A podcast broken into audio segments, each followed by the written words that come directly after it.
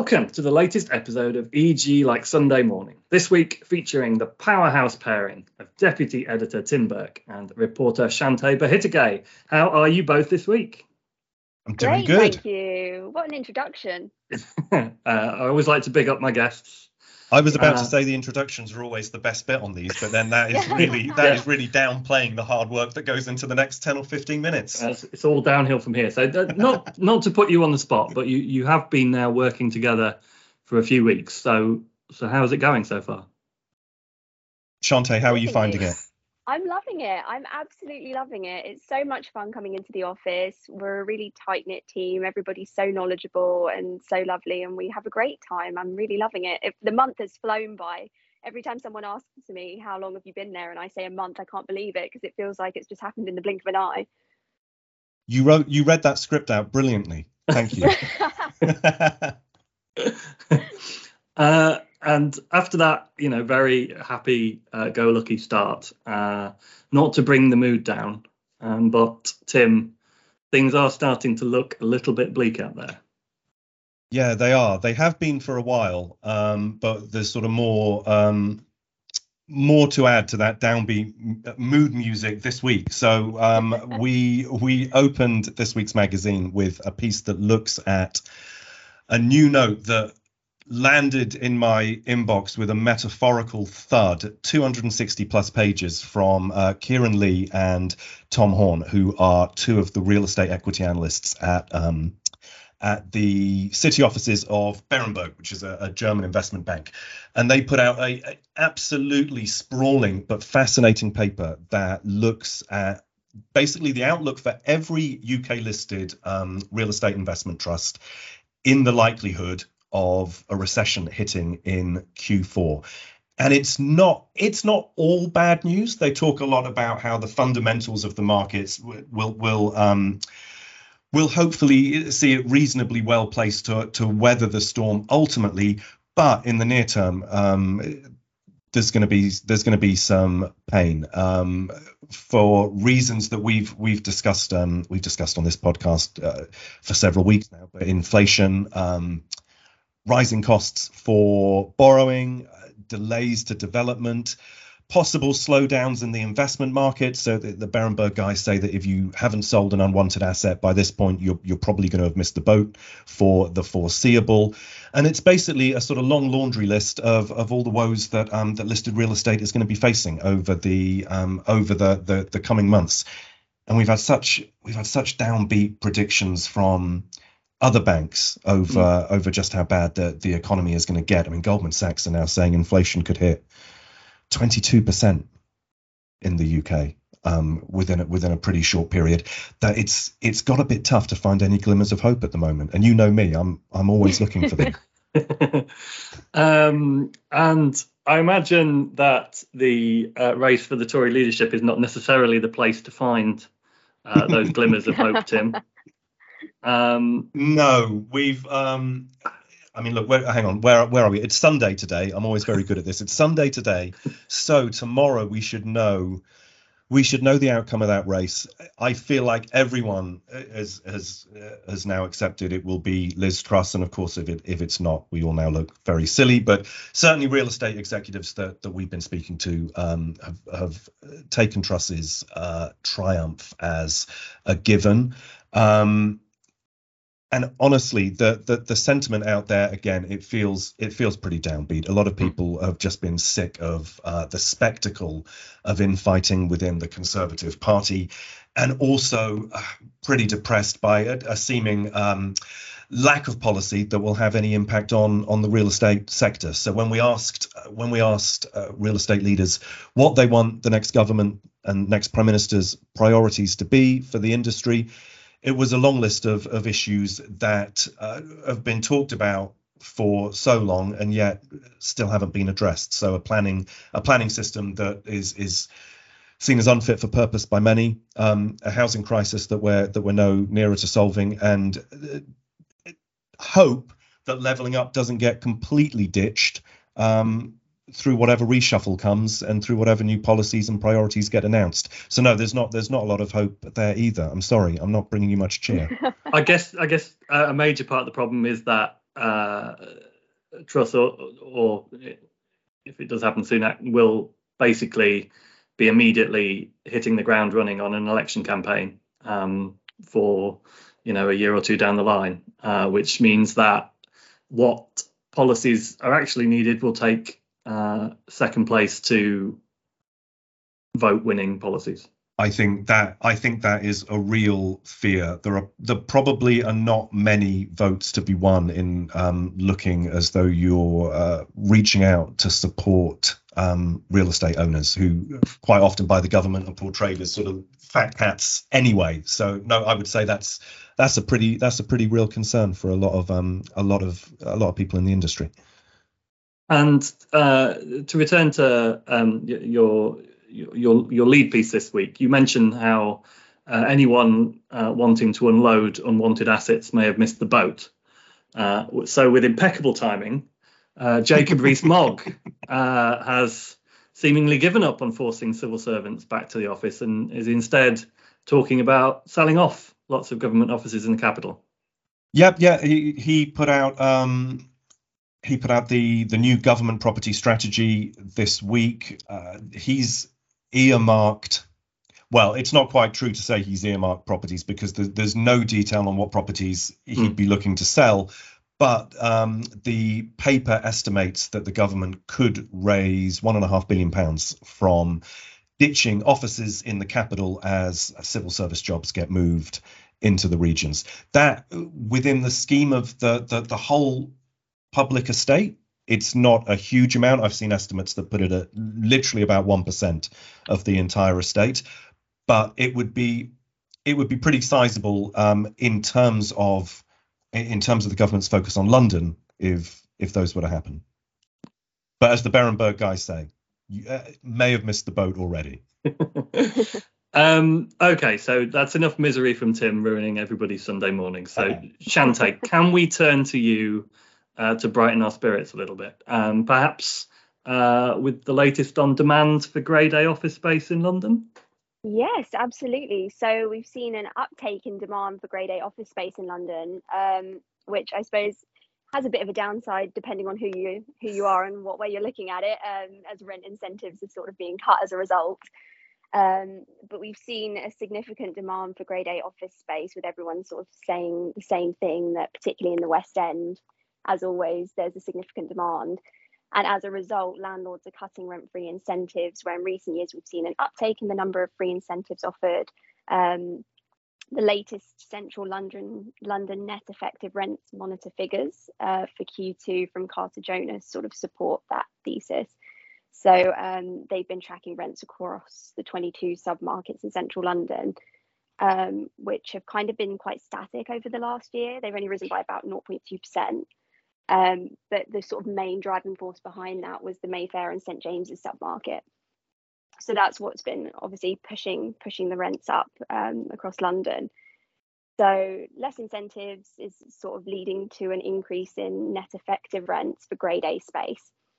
So on average, they've risen by, I think it's about five point five percent over the past year, um, assuming a five-year lease, and by three percent, assuming a ten-year lease. So it's quite a significant increase.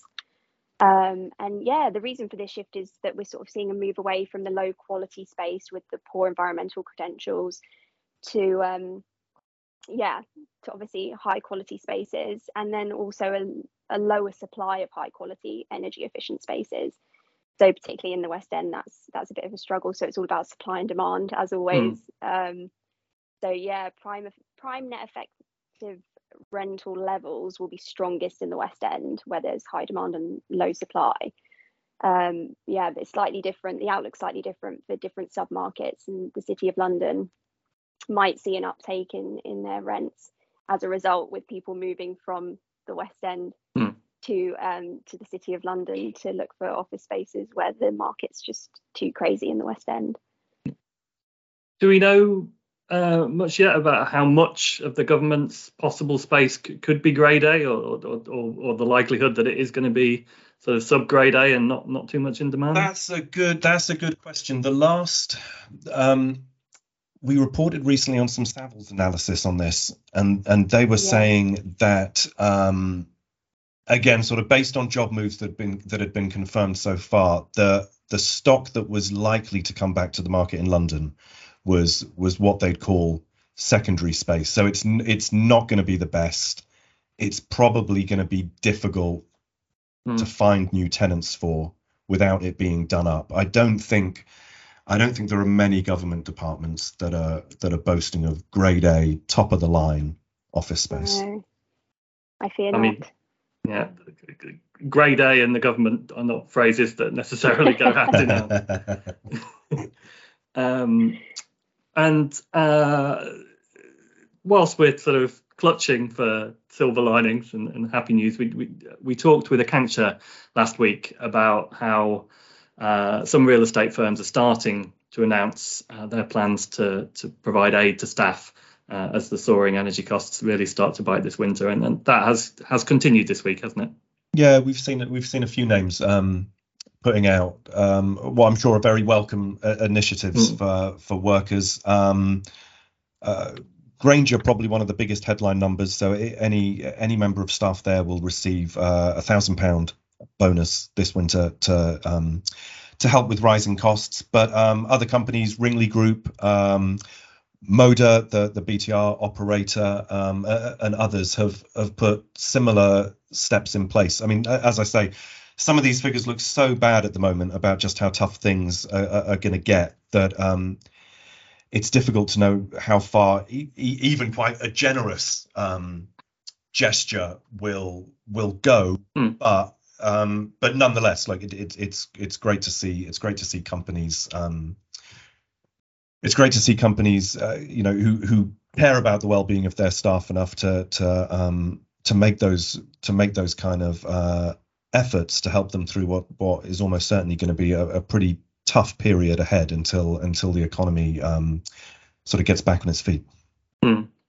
And sort of beyond individuals, you know, when you look at sort of businesses and anyone in the retail and leisure sort of sphere, uh, coming so close after COVID and all the problems with rent and that that had, I, I imagine there'll be lots of commercial tenants out there who are almost faced with a, a choice of whether to pay their energy bill or pay their rent this winter. Yeah, I think you're. I, I, I think you're right. I think that'll. Yeah, it'll be a tough. Um, there will be some tough decisions to be made. You're right, across companies, well, probably large and small. Yeah, so it's going to force a second raft of negotiations, no doubt, between landlords and tenants, um, and yeah.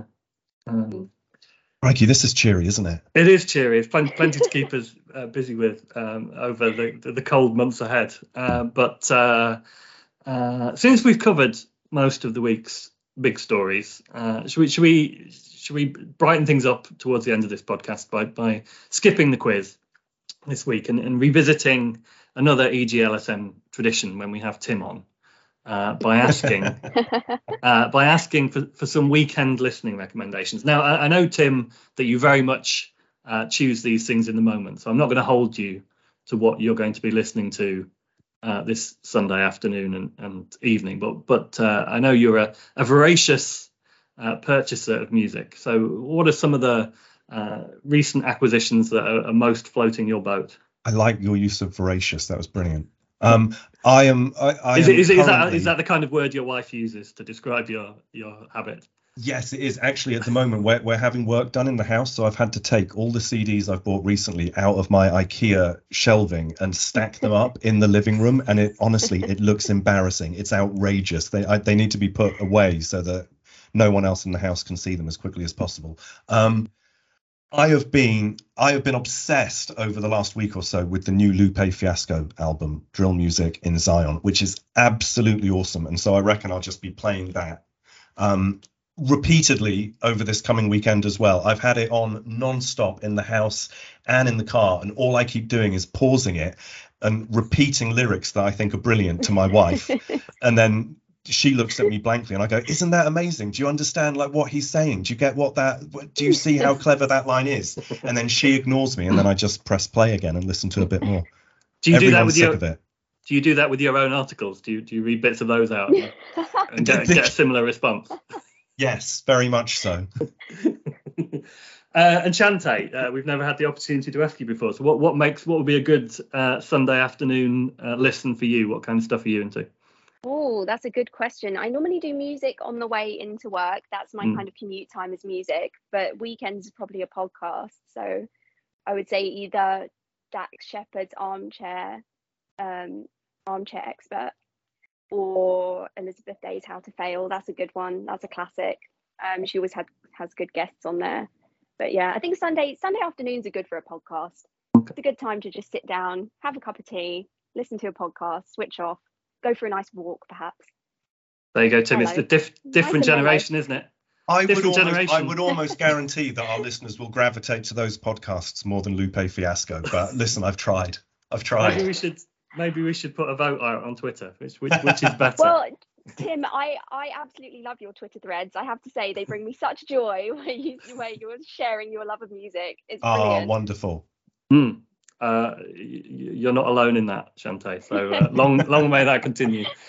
Uh, great. Uh, so with those recommendations for people to, to search out and listen to uh, this Sunday afternoon, I will uh, leave you in peace. Uh, Tim and Shantay, thank you very much for joining us to, for a, a, a slightly bleak, but otherwise, you know, I think I think we kept it, kept it, kept it upbeat enough. Just yeah, some glimmers of hope. There were a few, few, few jewels in there. Uh, we'll be back next week. Uh, thank you for listening to E G Like Sunday Morning. B N P Paribas Real Estate is proud to sponsor the Rising Star Award at this year's E G Awards.